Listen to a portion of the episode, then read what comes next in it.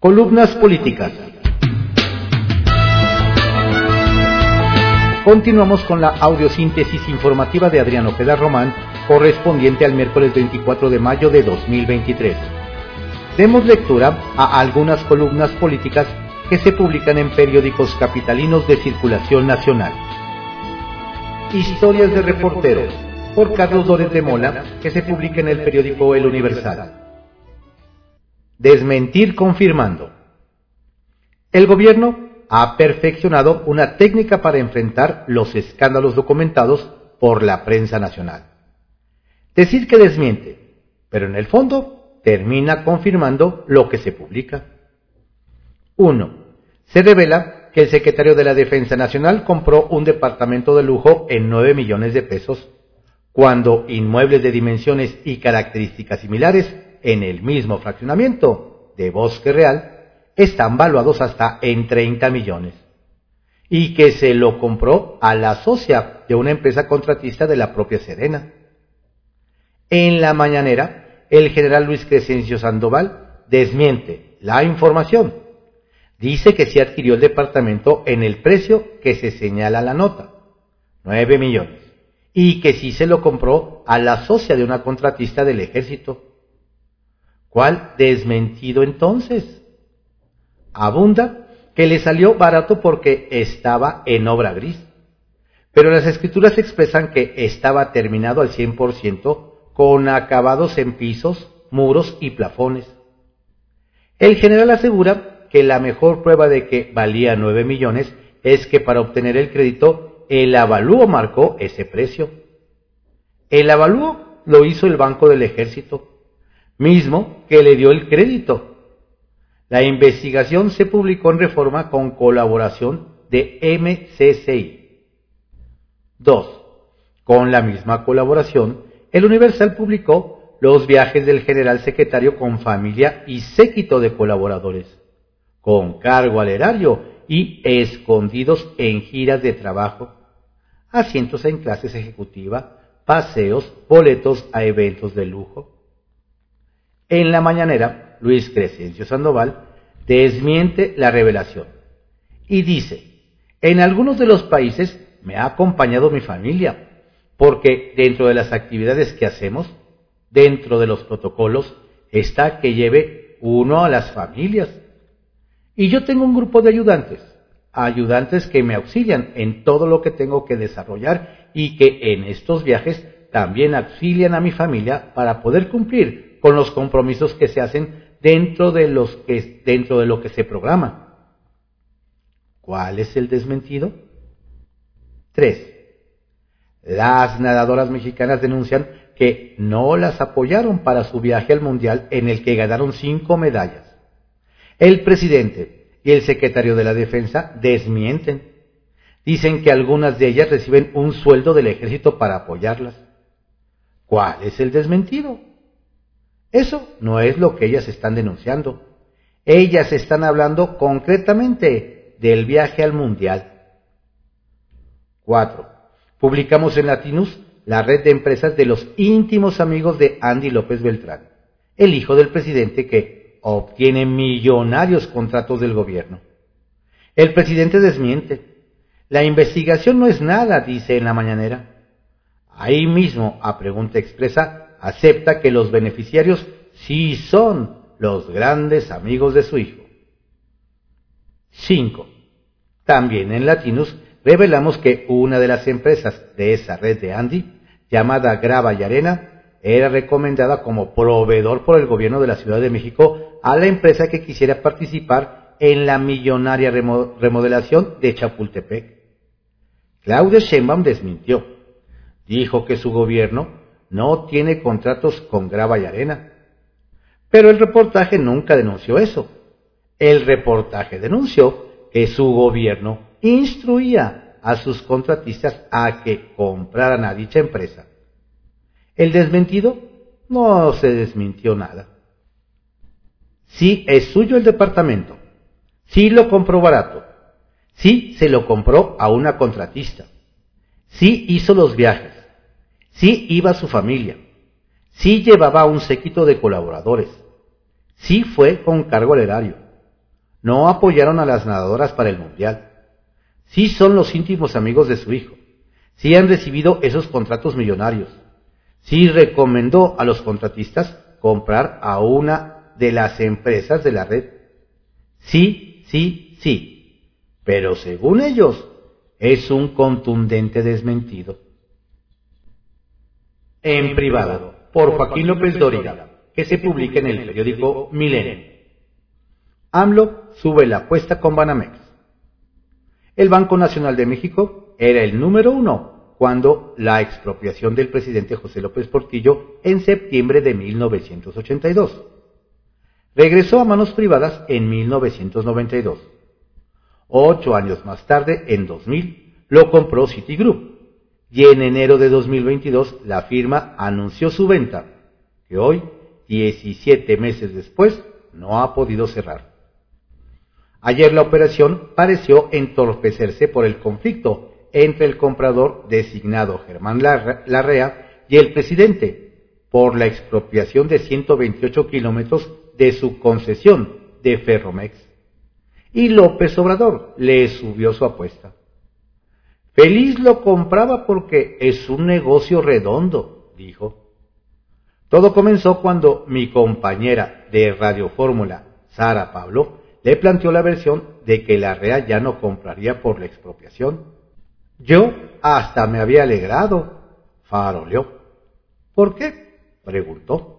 A lo que dijo que primero iba a contextualizar porque la gente no sabe. Y afirmó, ayer por la tarde sale un tuit. ¿No lo pones?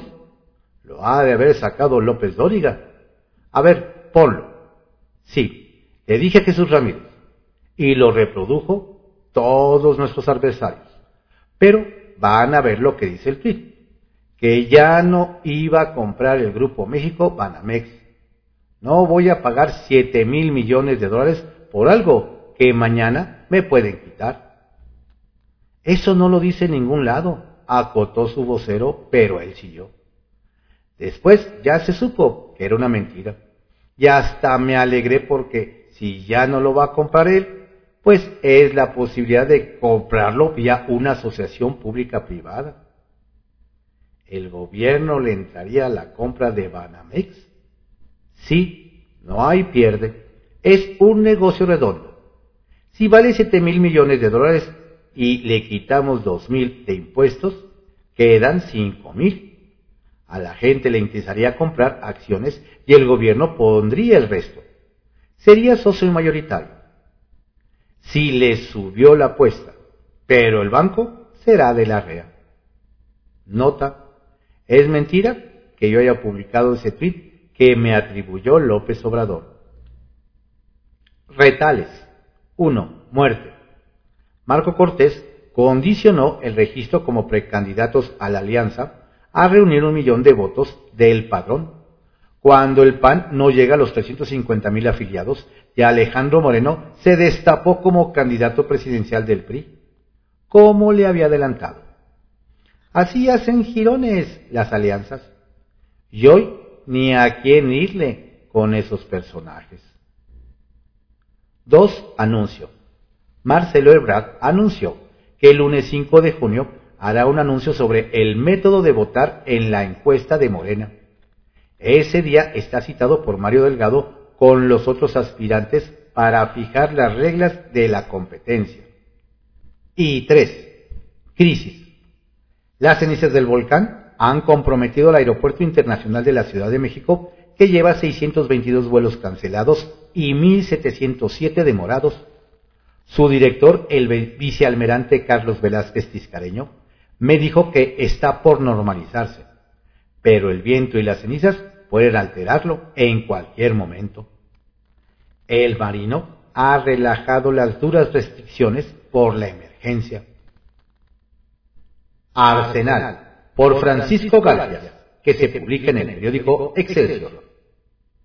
En defensa de la Corte. Dice el presidente López Obrador que ya perdimos a la Corte, como si los ministros que la integran tuvieran la obligación de servir a su proyecto por encima de la Constitución. El mandatario no puede perder lo que no es suyo, por más que haya creído que el máximo tribunal iba a permanecer obediente después de la concluida la presidencia de su amigo Arturo Saldívar. El próximo domingo vamos a ver de qué tamaño es la inconformidad de la sociedad por las reiteradas ofensas, insultos, calificativos que desde Palacio Nacional lanza cotidianamente a la Suprema Corte. Están convocadas manifestaciones en varias ciudades del país en defensa del Tribunal Constitucional, último reducto de la resistencia ante las tentaciones autoritarias que amenazan con liquidar instituciones y órganos autónomos que le estorban. En ese contexto es que hay que entender la dimensión que tomaron las palabras del ministro Alberto Pérez Dayán cuando dijo que la Corte hará que se cumpla la Constitución a costa de lo que sea. Estamos fuertes, convencidos de lo que hacemos. Nada nos va a doblar, aseguró el ministro durante la presentación del libro La defensa y remediación de los derechos sociales, de Isidro E. Muñoz Severo. Pérez Dayán es el autor de la ponencia que tumbó la primera parte del plan B electoral. Está en la lista negra de las mañaneras. AMLO está obsesionado con la idea de disolver la Suprema Corte, que según él está podrida Quiere hacer una locura, elegir en urnas a nuevos ministros y acabar con lo que los morenistas califican de gobierno de jueces. No lo hace ahora porque no tiene la mayoría calificada, dos tercios de los votos, requerida para hacer modificaciones a las leyes, a la ley de leyes en ninguna de las dos cámaras. Ese escollo lo llevó a alimentar la idea de hacer una consulta para preguntar a los ciudadanos si quieren elegir a los ministros. Sus jilgueros se aplican. Ignacio Mier, coordinador de los diputados de Morena en la Cámara Baja, anunció ayer la apertura de un conversatorio sobre el tema, dividido en cuatro mesas, algo así como un parlamento abierto. El objetivo sería analizar jurídicamente el artículo 96 de la Constitución para designar a los ministros de la Corte no estamos prejuzgando el procedimiento o el método alternativo, dijo. Los morenistas se van a desplazar por todo el país para llevar a cabo asambleas informativas y que la ciudadanía conozca el objetivo de la propuesta de elegir en urnas a los ministros. El conversatorio ya tiene fecha. Inicia el 30 de mayo próximo. Termina el 20 de junio. La campaña con el PRI a la esquina que lanzó MC a 12 días de las elecciones en Coahuila y el Estado de México es una grave equivocación política para un partido que se dice de oposición. Hace aparecer al naranja como esquirol de Morena. En Coahuila, la cosa parece resuelta a favor del priista, Manolo Jiménez. Morena y sus rémoras se olvidaron de un principio universal básico, la unión hace la fuerza. El Guinda postuló a Armando Guadiana, el PT a Ricardo Mejía Verdejo y el Verde a Lenin Pérez. Abonaron el camino a la probable victoria del abanderado de la alianza Va por México. Todavía ayer, Mario Delgado, jefe nacional del Guinda, hacía esfuerzos para convencer a verdes y petistas de declinar a favor de Guadiana. Hasta un gobierno tripartita les ofreció. No lo pelaron. El problema es el Estado de México. Me atrevo a pronosticar que no va a ser un paseo para Delfina Gómez, como dicen las encuestas. No descarto una sorpresa el domingo 4 de enero, pero es 4 de junio. MC no lleva candidato a gobernador en ninguno de los dos estados. ¿Qué interés pueden tener los diputados MCistas Jorge Álvarez Maínez y Salomón Chertorivsky de golpear así al tricolor? Y de paso la alianza va por México, a días del cierre de campaña. Esa postura equivale a llamar a votar por Delfina. Tengo respeto por Dante Delgado, Jorge Álvarez Maínez, Salomón Chertorivsky Ivonne Ortega, Agustín Basabe, Luis Donaldo Colosio. Pero en esta no voy con ellos. Me decepciona que MC ayude con esta campaña a una coalición que no solo no respeta la Constitución, sino que alimenta el establecimiento de la autocracia en nuestro país. Nos anuncia Marcelo Ebrard, una de las corcholatas de Morena para 2024, que ya encontró una fórmula para que el proceso interno de elección del candidato presidencial de ese partido garantice la unidad, la transparencia y que la gente pueda participar. La fórmula utiliza innovaciones tecnológicas y nuevas ideas que Morena ha llevado a cabo en varios ámbitos. La voy a desarrollar y se las presento y comparto el 5 de junio. Nada más que pase Estado de México y Coahuila. Prometió. A ver si no se le aparece el gran elector Uso de razón, por Pablo Iriar, que se publica en el periódico El Financiero. ¿Por cuál camino, señor presidente? De la mano del presidente López Obrador, lentamente México ha tomado la vereda del socialismo estatista, empobrecedor, que anula el Estado de Derecho y promueve la polarización social desde la niñez. Ya no hay manera de fingir que no, vamos, que no vemos qué está pasando y hacia dónde vamos. La pregunta de el desplegado del líder empresarial Juan Sánchez Navarro a finales de los 50 a Adolfo López Mateos cobra hoy una urgente vigencia. ¿Por cuál camino, señor presidente? ¿Quiere seguir usted el camino de Cuba o el camino del mundo libre?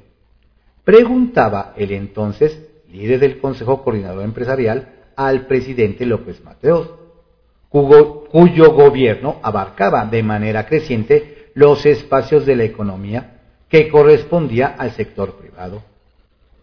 López Mateos corrigió el rumbo y don Juan Sánchez Navarro pasó a la historia como un gran líder del empresariado con sentido social en México. Ya no hay dirigentes de organismos empresariales con el valor y la claridad del expresidente del Grupo Modelo. Las cúpulas del sector privado se doblan ante López Obrador, con lo que exhibe su dependencia de las rentas que les facilita la discrecionalidad del gobierno. Germán, Germán Larrea, dueño de Ferrosur, igual que otros, se dobló de inicio ante López Obrador como bien apuntó ayer Carlos Doret, frente a sus malas decisiones económicas de AMLO, frente a sus desplantes autoritarios, Germán Larrea guardó respetuoso silencio y jugó a arreglarse con el presidente en lo individual, en privado, en lo oscurito, apostando a que él no le iba a tocar. Y le tocó. Aún sin dirigentes empresariales a la altura, es preciso replantear la pregunta de Sánchez Navarro, porque los hechos nos gritan el peligroso camino tomado por el presidente de la República. Con sus acciones, López Obrador nos lleva hacia un socialismo retrógrado, despótico y empobrecedor, una élite de ricos que come de la mano del gobierno y un amplio sector de la población cautiva de la generosidad del gobierno para vivir. Disculpen la comparación, pero así es el socialismo bolivariano de Venezuela. No es una socialdemocracia la que está en el horizonte hacia el cual nos dirigimos. Ni siquiera es un socialismo de corte post-Mao, en que se da la bienvenida al sector privado, al desarrollo, a la educación y al avance científico, pero se conculcan libertades. La ruta de México con López Obrador es hacia el socialismo basado en el odio, al que no se somete a sus pensamientos o a sus ocurrencias, al que tiene bienes, al que se educa y al que prospera. En el primer trienio del gobierno hubo una línea de contención que se rompió con el acto expropiatorio. Lo del viernes fue una ocupación a mano armada del gobierno. Desde la presidencia de la República se alienta de manera explícita el acoso a los ministros de la Suprema Corte para doblegarlos y destruir ese poder equilibrador. El secretario de Gobernación de un estado de la Federación paseó el ataúd de la presidenta de la Corte frente al edificio de la Suprema Corte con el rostro de Norma Piña adentro. Mientras su jefe, el gobernador, esparcía odio contra los ministros desde un templete. Y el presidente festejó esa manifestación y a su organizador. De suma importancia fue lo expresado el lunes por el ministro Alberto Pérez Dayán. Estamos convencidos de lo que hacemos. Nadie nos va a doblar. Nada nos va a doblar. Así están las presiones para quebrar al máximo Tribunal Constitucional de la República. En el mundo de las finanzas y de los negocios del exterior, ya vieron la deriva mexicana, donde se están cumpliendo los peores temores de sus críticos. De AMLO, luego de la expropiación, señaló el diario más influyente en el sector, The Wall Street Journal, en una editorial institucional. El rotativo neoyorquino advierte lo que las cúpulas empresariales de México callan. Los riesgos para la democracia mexicana van más allá de los derechos de los inversionistas. La libertad de expresión está siendo anulada a través de la presión a los dueños de los medios para que despidan a periodistas que ejercen la crítica. El presidente pide que los calle. Lo reveló él en una conferencia mañanera. Todos son corruptos menos la jornada, dice AMLO, e interviene en la vida interna de los medios de comunicación. Los quiere someter a través del boicot publicitario, la extorsión pública a sus propietarios y la presión sobre los anunciantes. La ciudadanía se queda sin acceso a la información pública, como lo manda el artículo sexto de la Constitución, por el nuevo decretazo que busca eludir el mandato de la Corte. A los militares se les asignan funciones que corresponden a los civiles, y a las empresas privadas con la obvia, evidente y exitosa intención de ponerlos en los negocios para corromper de manera selectiva a nuestros altos mandos militares. La educación que se va, que se va a imponer desde el primer grado básico tiene una marcada orientación ideológica, en la que de manera explícita se inculca a los niños que los derechos individuales están supeditados al asambleísmo colectivista. ¿Dónde están pues los heredores de, don Juan Sánchez Navarro? Son los únicos que pueden parar antes de, la, eh, de las elecciones de 2024 la carrera hacia el socialismo que nulifica libertades, aplasta el Estado de Derecho e impone el pensamiento único. Ninguno de ellos le va a preguntar al Obrador, ¿por cuál camino, señor presidente? Estas fueron algunas columnas políticas que se publican en periódicos capitalinos de circulación nacional en la audiosíntesis informativa de Adrián Ojeda Román correspondiente al miércoles 24 de mayo de 2023. Tengas un excelente día. Lo invito a que siga la información que generan las campañas de las dos aspirantes al gobierno del Estado de México en www.cconoticias.info. Saludos cordiales de su servidor, Adrián Ojeda Castilla. Estoy seguro no te olvidaré, eres tan linda que voy a perder y estoy parado en el lugar de siempre donde amor juramos una y otra vez. Quiero que sepa que lo aceptaré, que no lo quiero y que me va a doler. Que en el garaje pondré alguna cosa para que tú sepas que ahora estoy por ser. Una cama doble y una bicicleta, un libro, flores y una rana vieja, un traje novio de etiqueta nueva. ¿Qué necesita una pecera? Una cama doble y una bicicleta, un libro,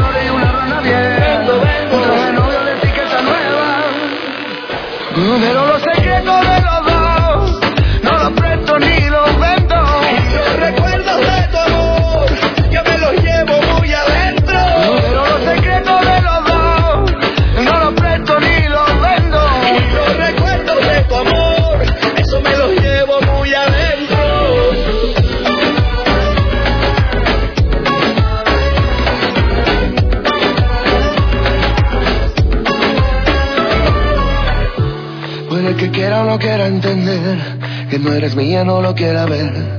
Que yo llenaba tu vida de cosas como si así tú me fueras a querer.